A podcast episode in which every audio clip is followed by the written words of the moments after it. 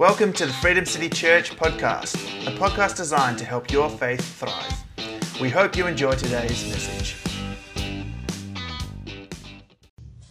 So who was here last week and heard the sermon? Who's um who's been on the Spotify and heard the sermon?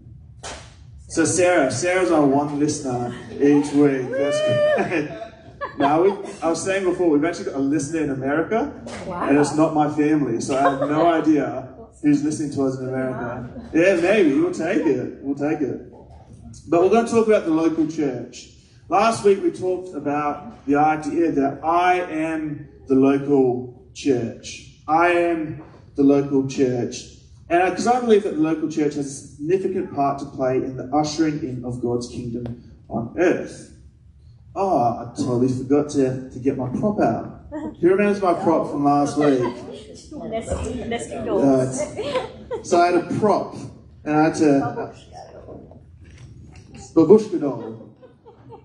But we've got the, the, the redeemed version because it is Mary, Joseph, and baby Jesus.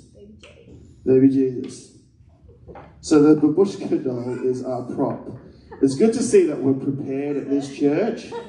That um, if you wanted raw, welcome to, to church. the babushka dolls. Who's ever seen one of these before? So the babushka dolls is actually my main point, my main prop for the whole thing, which I almost left in my backpack the whole time. But like I said last week, I am the local church. And if you go to the next slide, please, Quill. Today I'm going to be talking about you are the local church. Oh, if you jump to the next slide as well, please, Quill. I am, you are, we are. Say that. I am, you are, we are. I am, you are, we are. It's good. I'm, I'm glad that you kept in time with each other. So let's think about I am. Last week I talked about I am the local church. And there's another one in there apparently. Um, and that one fits within the you are the local church. And then that fits in the we are the local church. The one and the same, they can't exist without each other. So there's three dimensions, the I am, you are, we are. And I believe that this is actually a, uh, I actually think these are levels of revelations that we can get in our life about the church. I was saying last week, it's so easy to say you're the church because you're doing a really bad job. Or I said, oh, you, oh, look at how that church, you are the church. And I like, I'm not like that. I am not like that church. I'm different. You are the church. And you go and you look at the American church. Sorry, Amy, I always talk about the American church and say it's just terminology. And you look at the different styles of church that we have going on in the world, and we'll start to say, look at the church, they're not, they're not a great church. And all of a sudden we start separating ourselves from them. And then you jump down into this whole thing of actually, hold up, I'm the church. So when you start pointing and saying, you're the church, like I said oh, last week, you kind of pointed three fingers back at yourself, saying, mm. well, I'm part of that same church. I am, you are, we are the local church. And just to clarify, last week I talked about local. So it's weird that I'm saying local, but at the same time it's not weird. It actually makes a lot of sense because the idea of local is characterized by or relating to a position in space, so having a definite spatial form or location. So God's command to us is like love your neighbor. Who's heard that, that command? Love your neighbor as yourself. That word neighbor in the Old Testament was Ria, R-E-A, Hebrew, and it meant acquaintance, someone that you knew. Whereas when we go and Jesus starts preaching it, it changed to plesi- plesios, and it means a place. It has a spatial meaning. It says nearby. So love your neighbor as yourself doesn't mean I'm going to love the people that I like and the people who in my life that I actually have invited into my life. That's not my neighbor. My neighbor is actually anyone who is currently in the vicinity of myself. How hard is that? How hard is that to love someone that you're like, well, actually, you're just not a good person. I just don't like you. I don't like the, the clothes you wear. I like your haircut. But I'm supposed to love you as my neighbor, love you as myself. This scriptural understanding goes from a, uh, this person who I know to a spatial. And the thing about I am the local church is it says Um, last week we talked about how I live my life matters because I am the local church and I carry the presence of God wherever I go. So if you have the Spirit of God living within your being, you are the temple of God. A mini temple, we talked about um, the way the Bible describes it as a pocket of heaven. So you're that pocket of heaven, you carry the presence of God. And so if I'm going, it's like like on a map, a GPS, you've got the circle around you. It's like I'm taking the presence of God wherever I go. Obviously, God is everywhere, but He has chosen to live within us and work through us. So I am the local church. Now, we need to consider this understanding when I say that you are the local church. I'm looking at you, Lucette. Looking at you, Jeanette.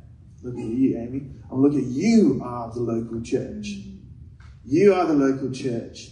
And I'm going to tell you, our local church matters because you are my community of faith gathered together to encourage one another and to reach people with God's love. You are my community of faith gathered together to encourage one another and to reach people with God's love. The first thing I want us to recognize is I am exists within the you are. So I am has to exist within the you are. I am, or can exist outside of it, it's just not a very good idea. I am exists within the you are, the local church. Without my own personal walk, I cannot claim to be the local church. Like I was talking about last week, I am, like the presence of God lives within me. But once I carry this mantle, this responsibility that I carry the presence of God in my life, I cannot exist alone. What does that mean? Because last week I was saying, I am, I am, and it was very, it seemed very narcissistic, you know, like I am the local church, and you see people kind of go like, all right, I am the local church, and and we, we get this this false humility thing going on that says very much like, no, it's it's about us, it's about we, and there's yes, it is, but also think about it, I am exists within you are, which exists within mm. we are. And if it's confused, confusing for you, it'll make sense as we go on. So, I need you, and you need me. Mm. Have, who's ever come across like a lone wolfer? Someone's like, I don't need a church, I can just do it by myself. That can only last for so long.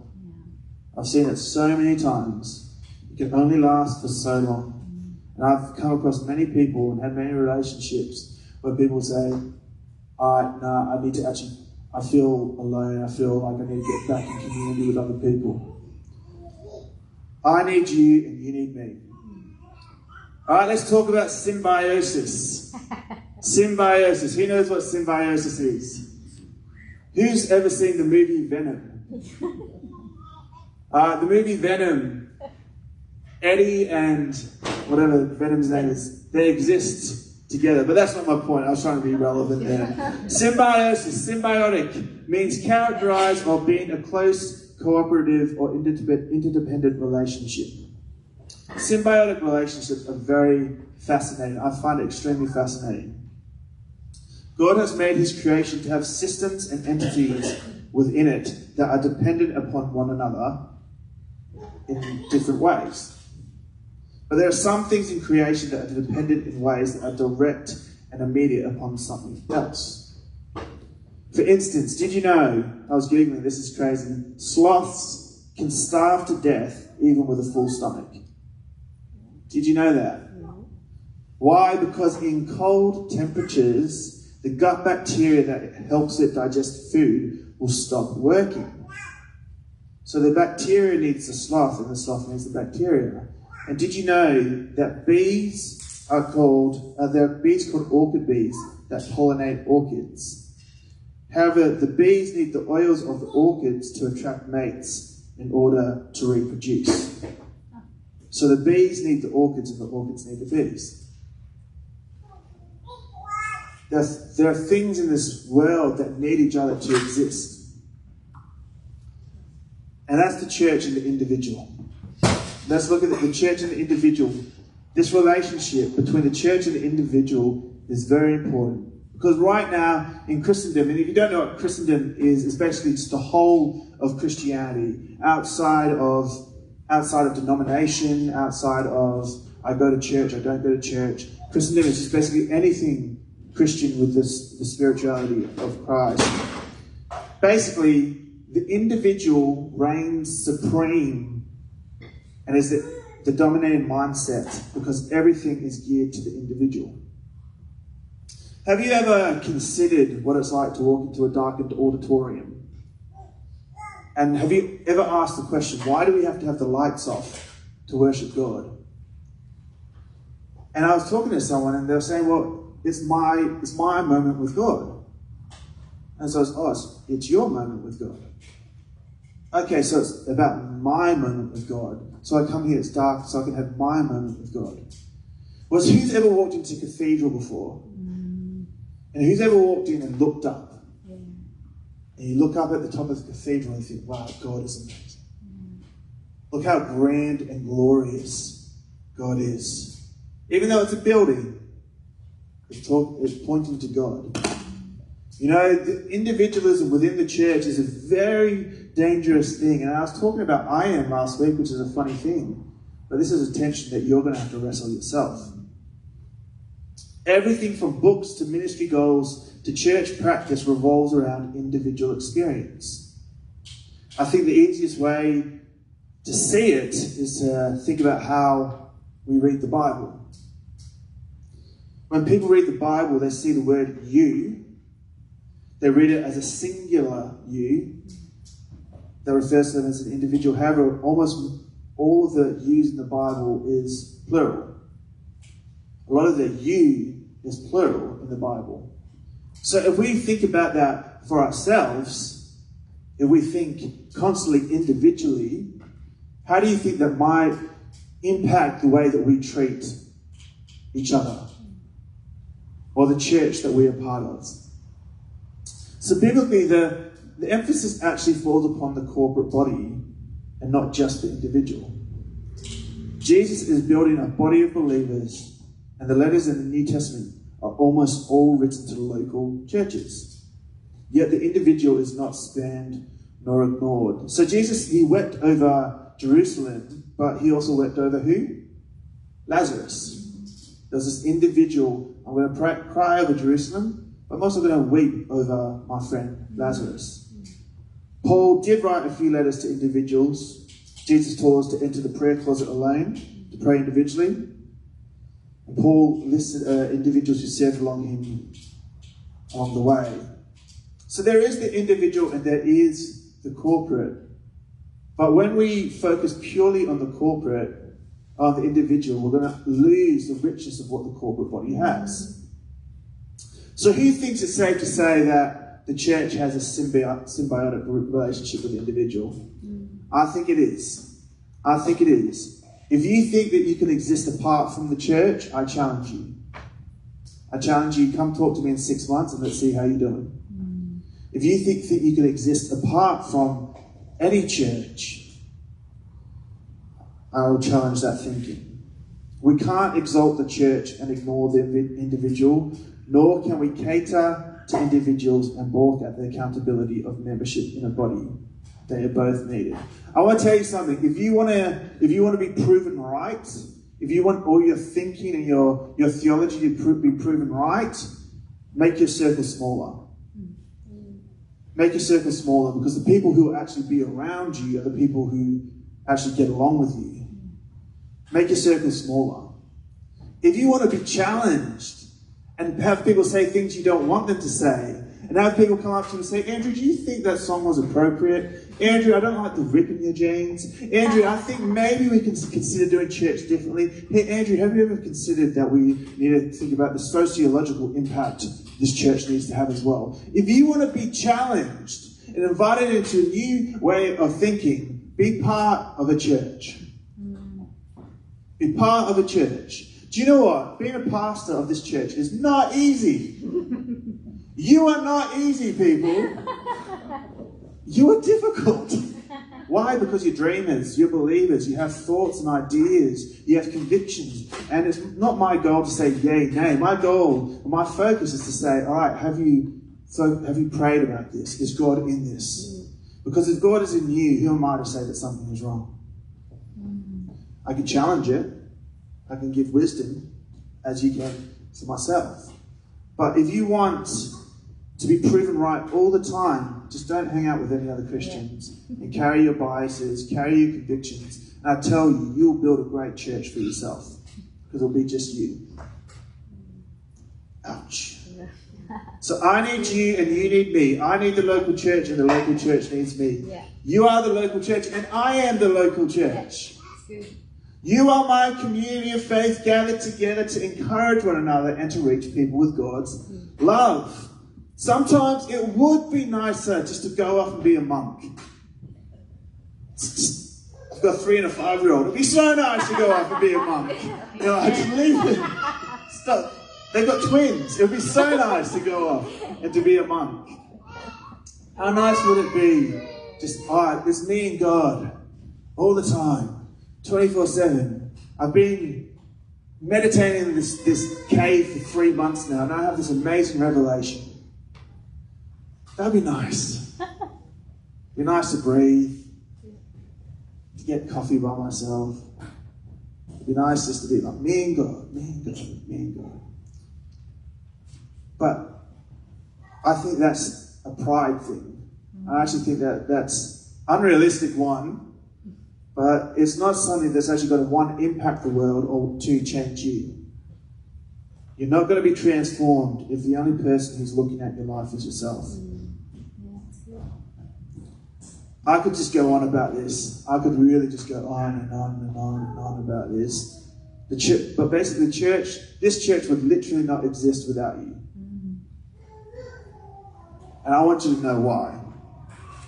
Because I want us to love the local church. I want us to speak well of the local church. I want us to represent Jesus well through the local church. I want us to change lives as the local church. And do you know what a local church is?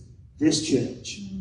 You're, you're the local church because you're a temple of God and you carry the presence of God wherever you go. Do you know what else is another local church? The church down the road that's doing, doing better than us. The church over there that's doing better than us. It has more, more buildings and stuff and more exciting things going on. They're the local church as well. Do you know what I said to God this year? I said, God, you know, who's had a New, Year, New Year's resolution this year? Or maybe a goal? Or who's had a New Year's resolution that's already fell flat on its face? You know, like, I said to God this year, God, I want to love the church. I don't want to compete with the church. I don't want to compete with other churches. I don't want to be anxious or jealous about another church. I want to love the local church and all its flaws because I'm not looking at the people, I'm looking at Jesus who was leading a bunch of broken people to wholeness. If you think that a church should be perfect the moment you step into it, you're in for a very scary surprise. Yeah. Because we've all been part of it, we've been part of the problem as well. This church was not healthy if, when we first took over. Not because the people weren't healthy, I wasn't a healthy leader. Like, the, this church has had to go on a journey. And do you know what's going to happen? We're going to go along a journey to a, a place of relative faith or relative growth. And then what's going to happen is a whole bunch of people are going to say, I love what you're doing. They're going to grow it, be part of it, and the church is going to get unhealthy again. Or the church is going to get more complex. Complexity is not fun, but complexity is important. Because in the complexity, God can sanctify as much as He can in the simplicity. So the local church is a gathering of people. Who's it heard of the word called ecclesia before? It's called the called out people, the gathering. And in 1 Peter 2 9, it says, You are a chosen people, a royal priesthood, a holy nation, God's special possession, that you may declare the praises of Him who called you out of darkness into His wonderful light. So the church is not called out to be the same as the world. The church is called out to be the salt and the light. We're supposed to be different. We're supposed to be different because we have a difference maker in our life. We have the Holy Spirit. We are supposed to be kinder, faster, stronger. That we're supposed to be like, we're supposed to be different. Yeah.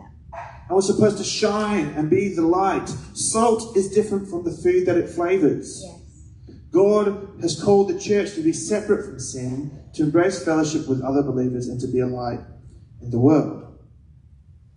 But when we gather together, it's not just a holy huddle. It's not just a holy huddle. We're like, this is our team, this is our plan. Someone's like comes along and we're like, no, this is our team, this is our plan, this is what we're going to do. We're going to stay here, and no one can hurt us. Yeah. We all just huddle together.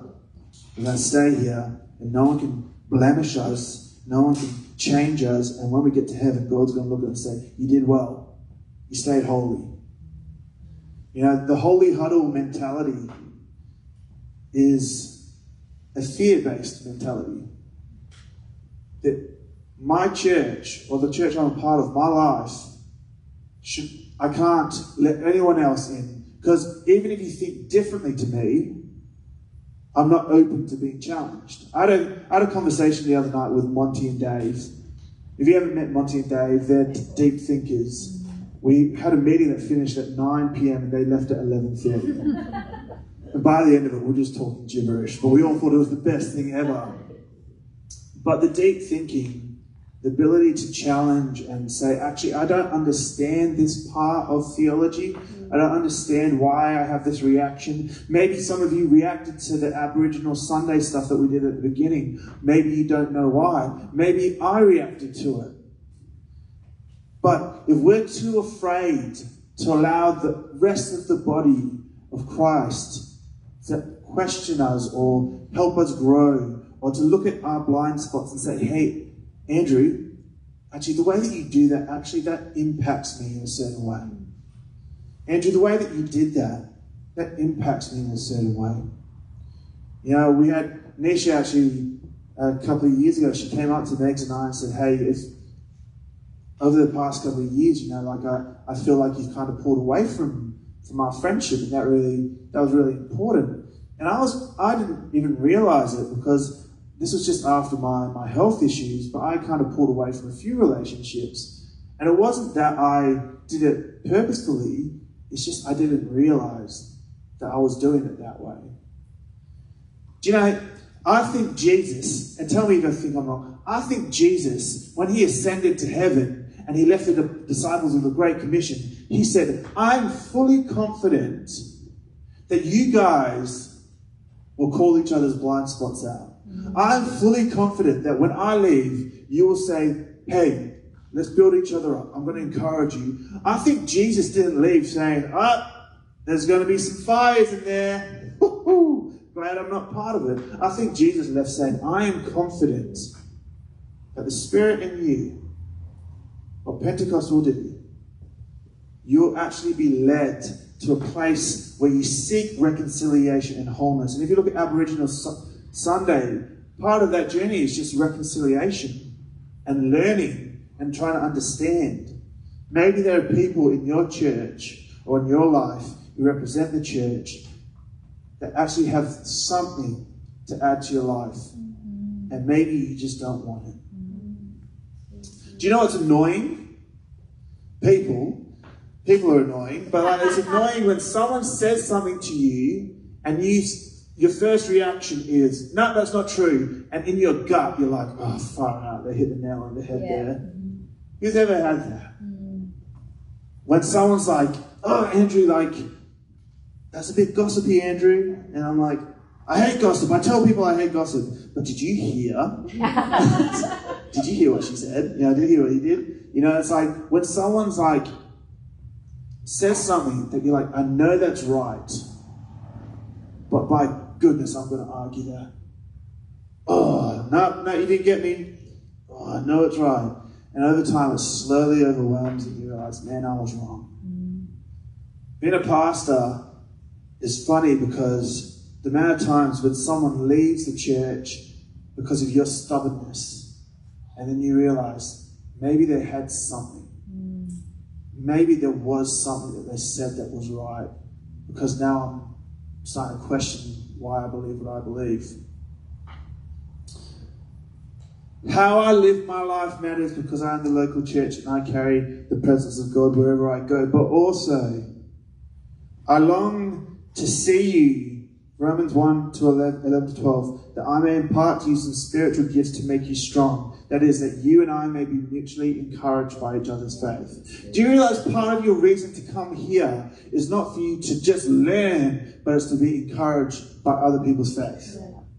Part of your reason to come to church is not to come and get what is exclusively yours from God, but to come and say, How can I give to the person in the row in front of me? How can I give? How can I give? The Hebrew word for love is ahava. Say ahava. Ahava means to give. And the word give in Hebrew is natan. And do you know what that means? It means full circle. So anything that is given is received. Yeah. So whatever I give to you, I'm expecting it that you're going to give it back to me. When God says, people will see the way that you you are disciples by the way that you love each other, because they're expecting this reciprocal love that says, I love you, and I know that you're going to love me. That's what interdependency is. Interdependency is the dependence upon someone else for what you need.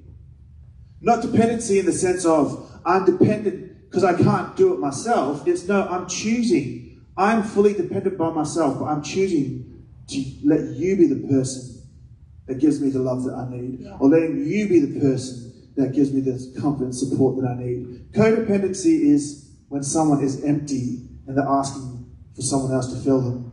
Yeah. Interdependency is when someone's full and they're asking for someone else to refill them when they're dry. Mm. I want to be part of an interdependent church where people know that if they give me love, I'm going to give them love straight back. Because sometimes that's actually the hardest thing to do is that we think, oh, I love you, but I just can't show it to you because I've been hurt in the past. And this is the sacrifice. You said the sacrifice of praise when Lucy got up. The sacrifice is that I'm going to love you, and you're probably not going to love me back at different points because I've said something you don't like. Maybe it's because I have tattoos. Maybe it's because I, I, I don't preach from the, the Bible that you like. I had someone refuse to come to this church because I didn't preach from the NKJV. I said, I pray that you, you find somewhere where they do. Because not many people do from the NKJV anymore. Some people do, but they don't. We gather together to encourage one another to what? To disperse again. When you come here, it's to be mutually encouraged for you to go into your week. We gather together to build one another up, to go into our workplaces, our homes, our communities again, because the Sunday service is not all it is. If your if your faith is built around the Sunday service, like I said last week, how many hours are there in a week? 168. How many hours do you spend at church? Probably about two, if that. Depends how long I'm preaching that day. Two hours. So that means you have 166 hours that you are not at church. What are you going to do in those 166 hours? How are you going to live? Our local church matters because you are my community of faith gathered together to encourage one another to reach people with the love of God. You know, that verse in the Bible, 1 Peter 5 8, where it talks about be careful about um, the devil because he roars, runs around roaring like a lion. That terminology is linked with the, the agricultural society that they lived in in the Bible, where a lot of um, people were shepherds. And what would happen is a lion or a bear would come along. I don't know if you've heard the story of David. David killed a lion and a bear with a, a sling. He came along, the lion or bear would come along, and they would roar at the flock of sheep. What were they trying to do? Scare them so one would scatter. Yeah. When the enemy comes and roars, he's not trying to just roar at the Uh, crowd because when, when we're together, we're better. But when you're alone, when you scatter, it says that the, the, the roaring lion seeking to pick some off. That's one of the versions, to pick one off. You can't pick one off unless it is away from the rest of the group. I need you and you need me. Come on.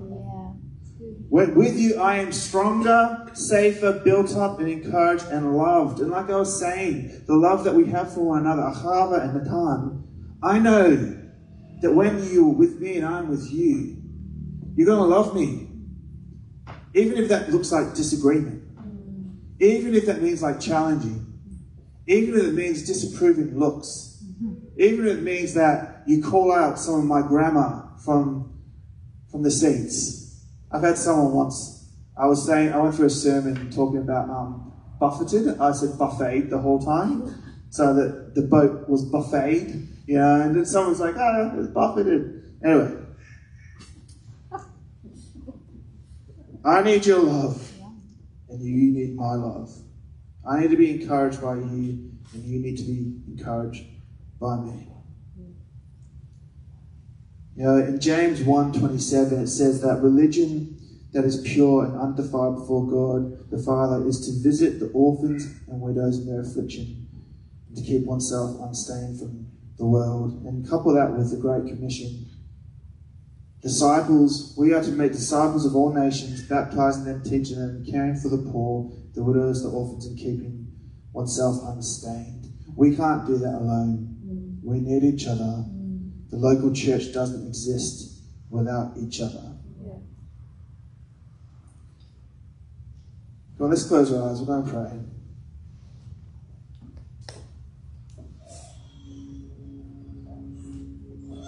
I just want to do an invitation, a bit of a challenge.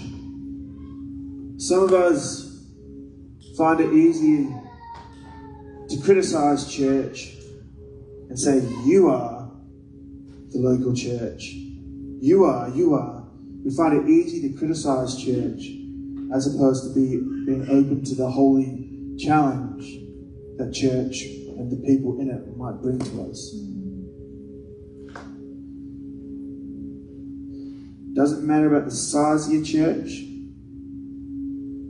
Doesn't matter about the, the prominence of your church. It matters about the God who is head of it. God is saying something to you right now, they're saying, actually, no, you are the church. You exist amongst this group of people. I want to encourage you to respond to that. And I'm going to pray for you. And I'm going to invite you to respond to that. Father God, we just humble ourselves right now. And we thank you for the local church. We thank you that you have put us in a group of people brought together by one name, Jesus. Lord, we thank you that you have put us and you love us enough to not allow us to stay the same. So you bring other people in. So, God, in our hearts and our mind, we look at the people around us and we say, You are my community a faith gathered together to encourage one another to reach people with God's love.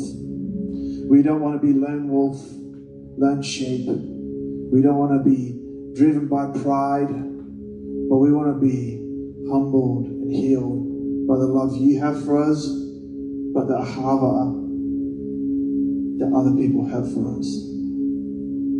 So, God, right now, pray that you'll speak to us through our weeks. You'll change us as we think and dwell upon this truth.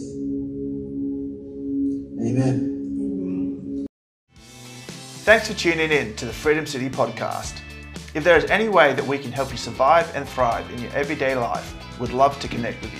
If you'd want to know more about who we are, just head to www.freedomcityfremantle.com. Until next time, take care.